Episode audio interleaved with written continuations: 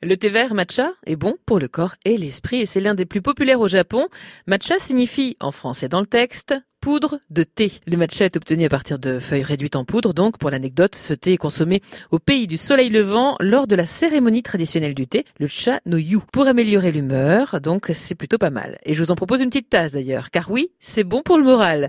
La théanine contenue dans le thé vert matcha possède la particularité de booster la production de sérotonine et de dopamine. Ces deux éléments ont donc pour rôle, vous l'aurez compris, d'améliorer l'humeur, de favoriser les sentiments de bonheur, de détente et enfin d'améliorer la concentration. Les chercheurs ont aussi découvert par exemple que boire du thé vert abaisse le taux d'hormones dû au stress. Boire environ une demi-tasse de thé vert par jour, au moins 100 millilitres, semble réduire le risque de développer une dépression. C'est incroyable, mais vrai apparemment.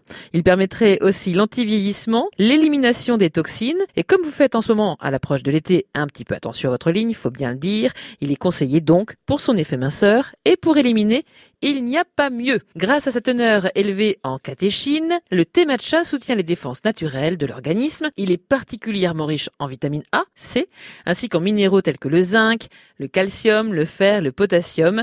Il est aussi riche en protéines. Sa couleur et son goût font qu'il est entre autres utilisé en cuisine et en pâtisserie. À la différence des autres thés, le matcha n'est donc pas infusé mais fouetté. On consomme toute la feuille réduite en poudre.